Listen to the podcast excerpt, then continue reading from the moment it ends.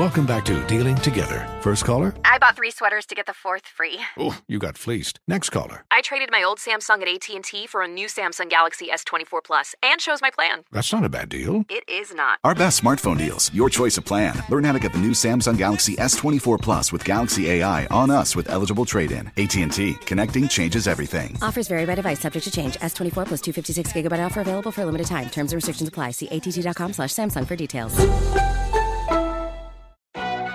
As if the McCrispy couldn't get any better, Bacon and Ranch just entered the chat. The Bacon Ranch McCrispy, available at participating McDonald's for a limited time. Ba-da-ba-ba-ba. Davis steps under center. Gibson and McClendon behind him. Davis with motion by Richard. Will give the ball to McClendon. He leaps. Oh, he doesn't get in. He fumbled the football. Carolina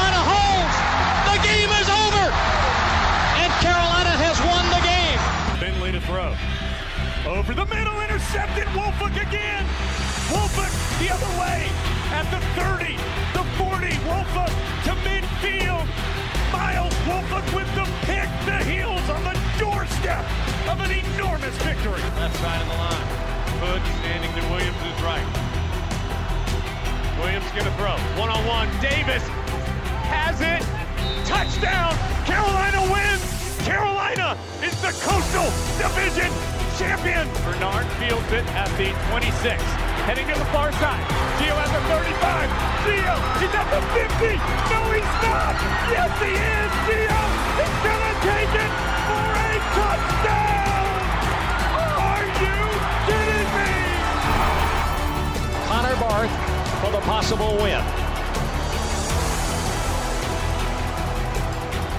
Snap, spot, kick away, high enough, long enough.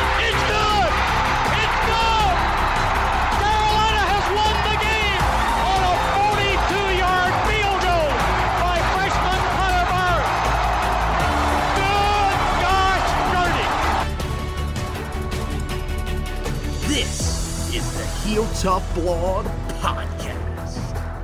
Hey guys, and welcome into another edition of the Heel Tough Blog Podcast. It's Anthony Pagnotta with you as always, of course. And today we welcome back Josh Marlowe. He is here to talk about a uh, huge day around Tar Heel football. The Tar Heels, of course, diving into training camp. We're going to ask him about one of the guys on the roster that's probably the most intriguing prospect uh, on this 2020 roster in terms of the guys that will be in fall camp competing for spots. But first, we want to look at the schedule that was released earlier today. 9 a.m. this morning, the ACC released everybody's full schedule for the 2020 season. Of course, the readjusted schedule uh, that they were previewing last week. Now we have some dates and times in place, so we will take a look at that. But first of all, buddy, uh, how you been doing? I know it's been a little bit since you've been on the podcast. I uh, hope everything has been going well for you and your family. Yeah, man, doing doing great. We've gotten back to some sports with the MLB, NBA, NHL returning. Of course, you and I have become big time NASCAR fans during this COVID nineteen year that we're in. But you know, we're getting closer to what we really want, which is football, college football, the NFL, and just trying to stay optimistic about having the potential to play a season. It's why I'm, I take every precaution. Uh, you know, the, the government wants me to do, wear a mask, do whatever, practice social distancing just so we have college football uh, this fall. So uh, get, getting ready to have some sort of a normal sports year for sure. Yeah, that's what we're hoping, and the ACC is showing that they're going to do everything possible to try to play this 2020 season in the fall here. They released a Carolina schedule, as I mentioned earlier this morning, so I'm going to read through it real quick, and then we'll go ahead and react to it. But Carolina will open the season at home on September 12th against Syracuse. That was a game that previously wasn't scheduled, but that's how Carolina will start out. They have September 19th, which is on the schedule. Carolina will play that week, but they do not know who their non conference opponent will be. Uh, them and Clemson, the only ACC teams for this season that do not know who their non conference opponents are just yet. I would expect that they're going to figure that out sometime in the next couple of days. So we'll probably end up finding that out uh, and completing the schedule here sometime later on uh, this week or this weekend. Um, after that, they do have a bye week before they move back into conference play where they will take on Boston College on the road. First road matchup of the year on October 3rd. They come back home for the game against Virginia Tech on October 10th. That stays in the same spot that it was uh, on the schedule for Carolina, still a home game as well, so that's a big break for Carolina. Then they go on the road to Florida State on October 17th. That's a game that was added, will be a tough road test for Carolina. You got NC State at home, that's moved to the middle of the season. That'll now be on October 24th. A previously scheduled bye week for North Carolina now turns into a road game against Virginia on October 31st, so they'll play on Halloween against the Cavaliers. Then the next game they'll play will be another road game, but they'll go just down the block to Duke on November 7th to play the Blue Devils before they come back home for what will be back to back home games. Wake Forest will be on November 14th. They'll have a break in between. Uh, they'll have an open week before they play on the day they were scheduled to play on the last week of the season. They will play on Black Friday once again. It'll be the second time in four years that Carolina will do so, where they will play Notre Dame at home.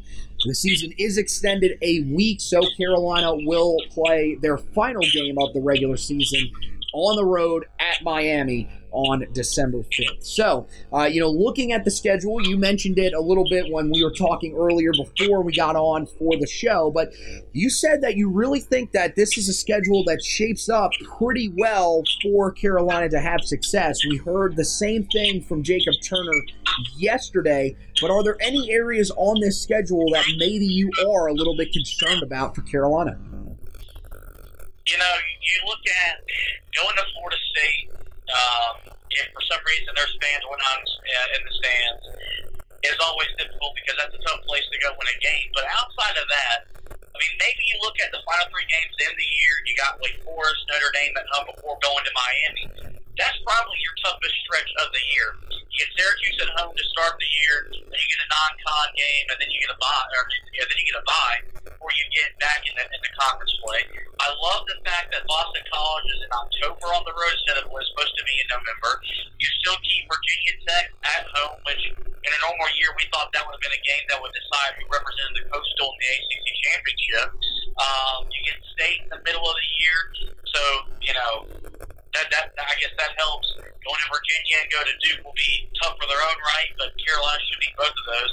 This is a schedule that very lends well for them to compete to get into the ACC championship game.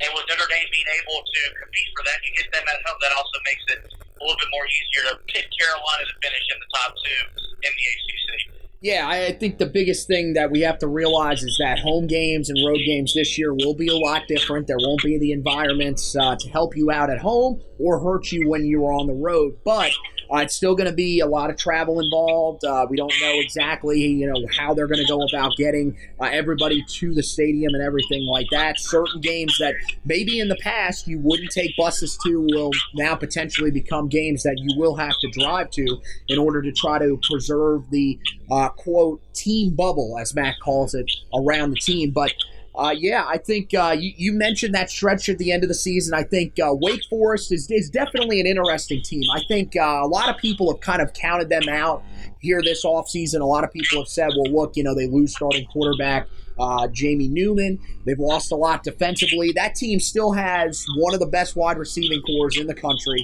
They've got a guy in Sam Hartman who has gotten the job done before for them. Looks like he's going to have pretty much no problem stepping in, taking over that starting quarterback role. So I think you got that game. Luckily, you get the bye week in between, but so does Notre Dame. So that doesn't really give you any advantage there. Um, and that's probably going to be the game that decides the ACC in our opinion. That'll probably decide who plays Clemson in the ACC championship game. Barring something shocking, um, that's the game that I think everybody's going to have circled.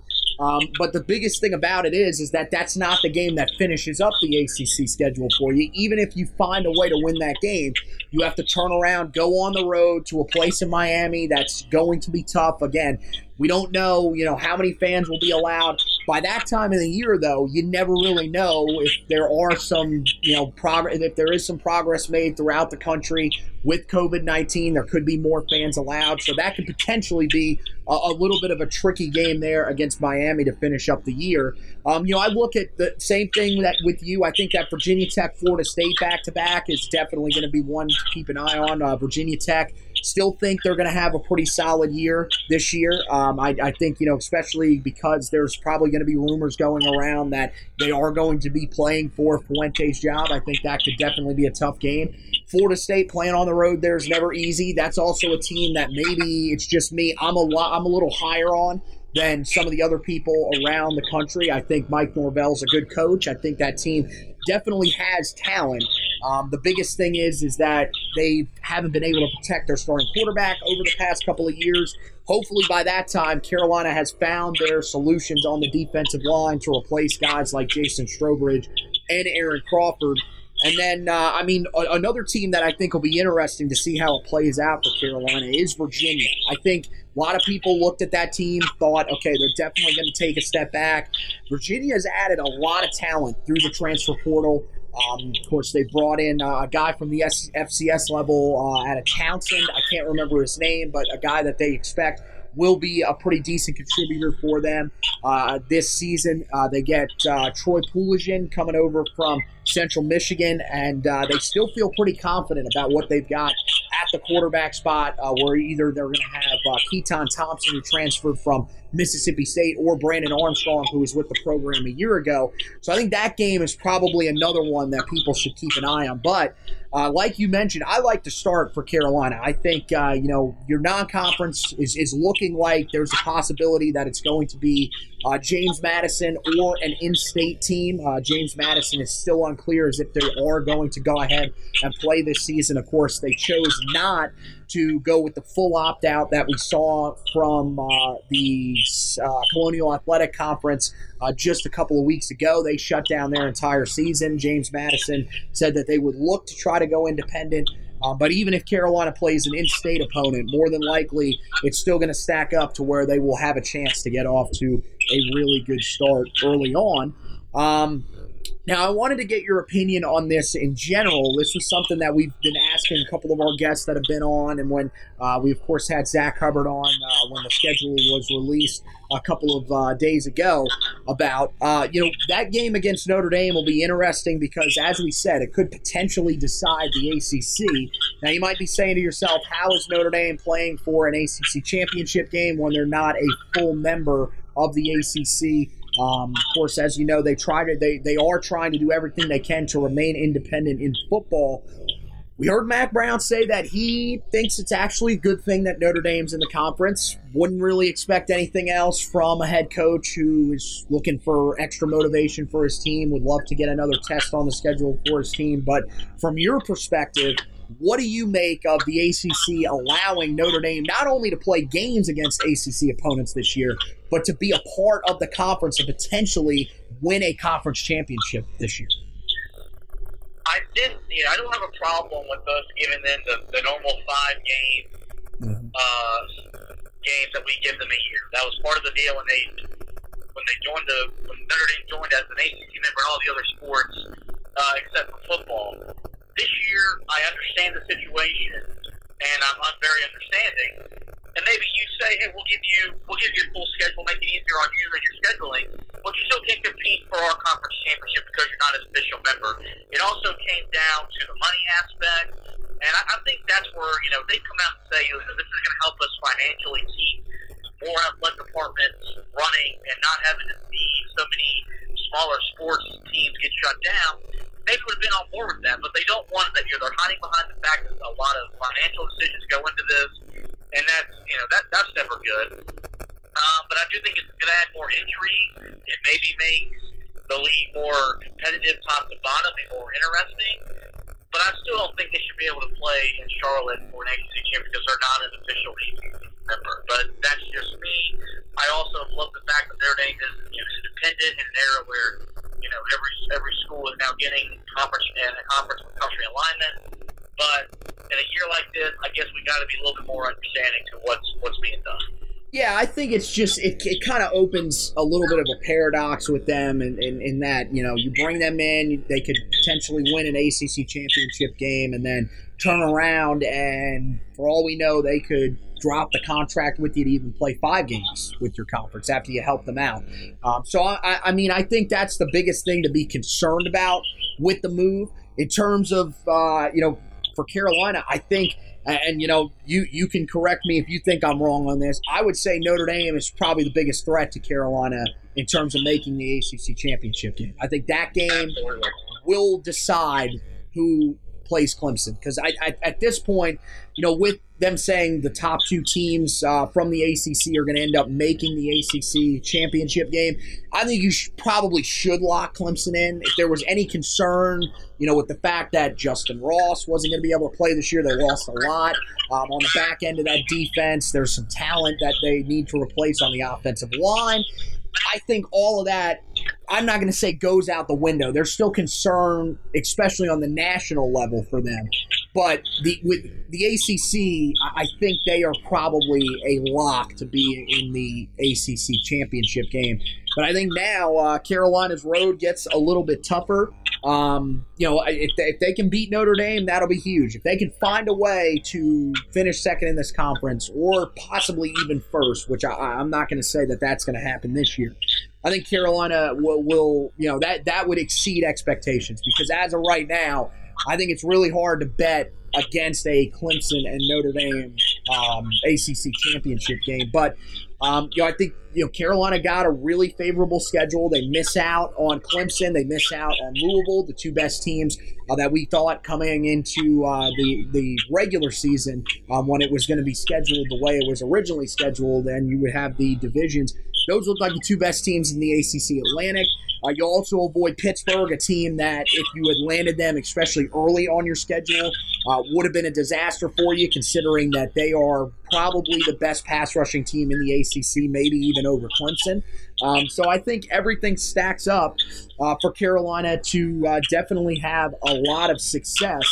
Um, you know, I, I think the other thing is is that when you look at the expectations for this team, you know, where do you kind of set the bar for this team this year now with, with a, sh- a, little bit of a shorter schedule? Um, you know, you drop some teams, add some teams to it. Um, you know, do you what what would you classify as a successful season for Carolina?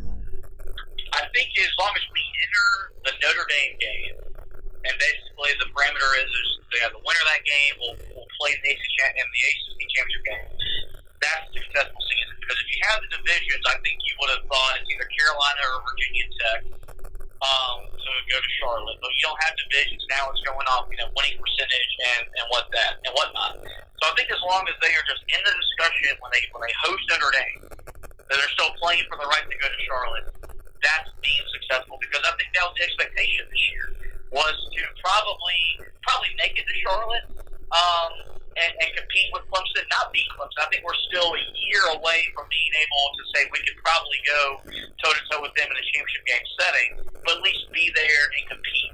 So I, I'm going to keep it the same way. Just put yourself in a position to be there and compete and see what happens. I think that's a good way to look at it, uh, and you know we'll, we'll have to see as the season goes along. Well, as we jump into fall camp, there's a lot of very interesting storylines that we are keeping an eye on, but I think the biggest one that a lot of people are really focused on is five-star cornerback Tony Grimes arriving to campus. He, of course, arrived earlier this week on Monday, is getting settled in, and now he is participating today in the first day of camp for Carolina. Now, unfortunately for Tony, he is a part of the group that is probably the deepest on this team in 2020 and is my, maybe one of the top, if not the top, defensive backfield in terms of just pure talent heading into the 2020 season.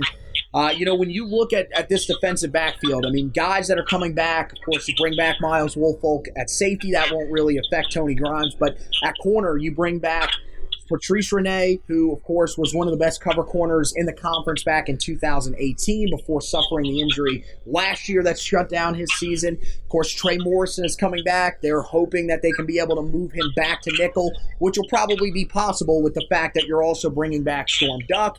You've got eligibility for Kyler McMichael now this season, who the staff has raved about to this point. So I think one of the big questions that a lot of people has is there's just so much talent for this young man out of Virginia Beach, Virginia. There was so much put into trying to land him as a recruit and get him on campus early.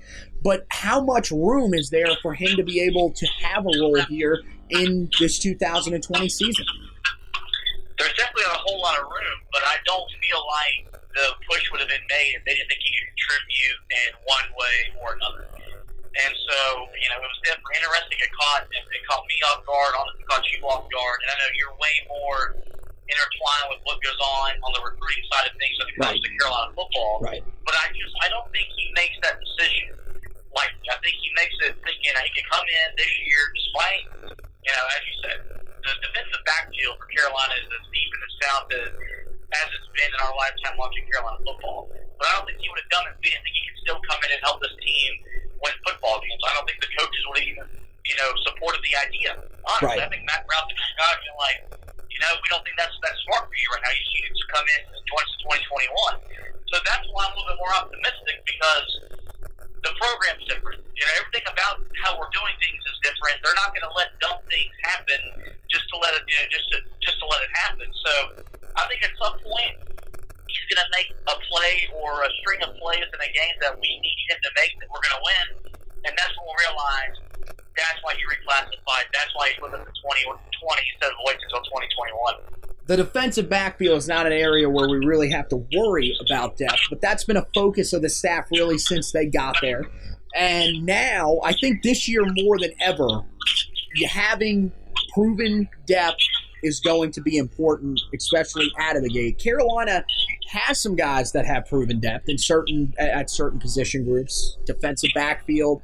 Um, you got some experience on your offensive line. You've got some experience at wide receiver. But the biggest thing is, I think Carolina has to find you know some guys that can step up, you know, on the defensive line.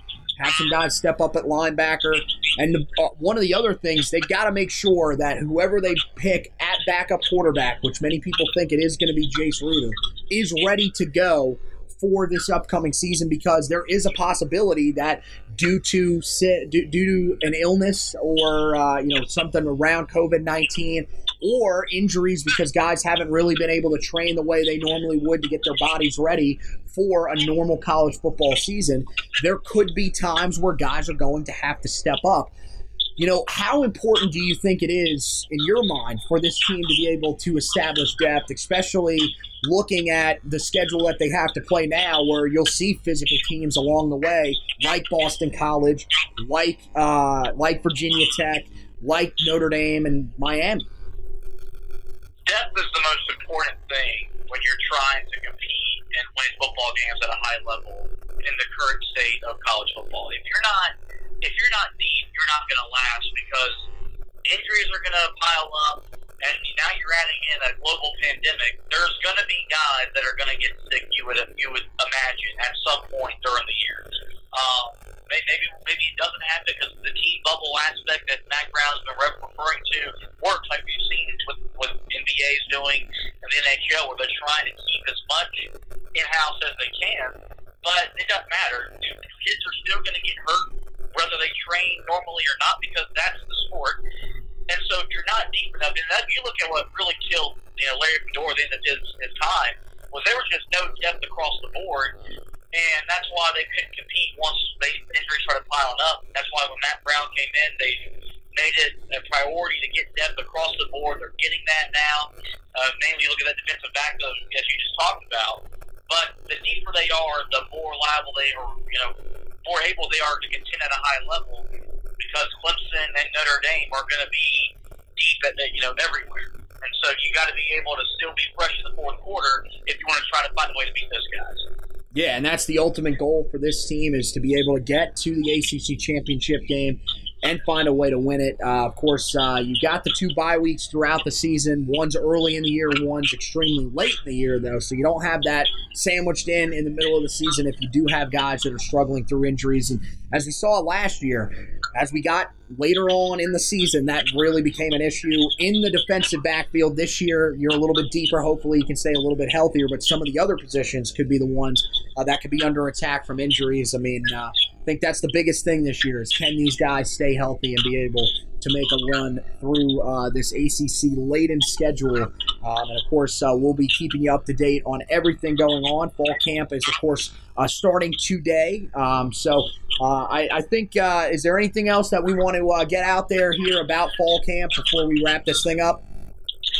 It just feels good to have the guys back on campus and Mack Brown and the staff coaching the boys up for what's what's going to be as exciting a year for Carolina football as any fan's ever been a part of. So, um, step in the right direction to say the least. Yeah, so uh, of course we'll keep you up to date. Everything that's going on, uh, of course, at ACC, as we've said, showing that they're going to do everything possible to try to play this season in the fall. Um, and you know, as of right now, the belief, in at least in my mind, and I'm assuming uh, in, in, a lot of people's minds, is that this season is going to happen. trying to keep that positive mindset, and we'll have you covered with everything that you need. All the fall camp articles are up for you guys to take a look at make sure you're prepared, even though camp has started already today. You can go back, read those articles. There's still a long way to go uh, to the, over this next month towards the start of the season. So you have plenty of time to go ahead, get those articles read, and be prepared uh, for all of the uh, updated news that'll be coming out once we get a depth chart as well. We'll be telling you about that. Make sure you head over to HeelToughBlog.com. We'll also have the in-depth position previews coming out. That'll start later on this week uh, into this weekend where we'll uh, give you a look at every position group for Carolina, break it down in depth for you, tell you about all the guys that are going to be a part of this team here in 2020. And uh, it'll be more important to know some of these names this year, uh, as we mentioned, with the possibility that there could be some higher injury numbers. There could be some guys that end up having to sit out uh, due to uh, some uh, COVID 19 related stuff. So we'll keep you up to date on all that. HeelToughBlog.com is the place where you can check it out.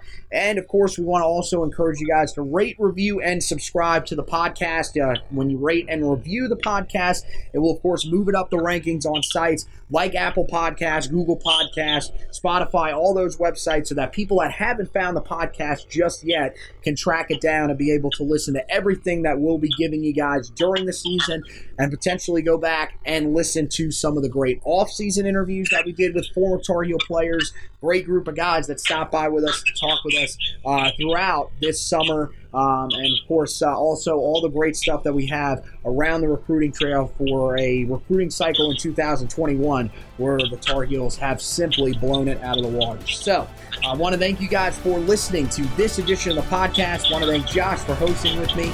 And as always, go Tar Heels!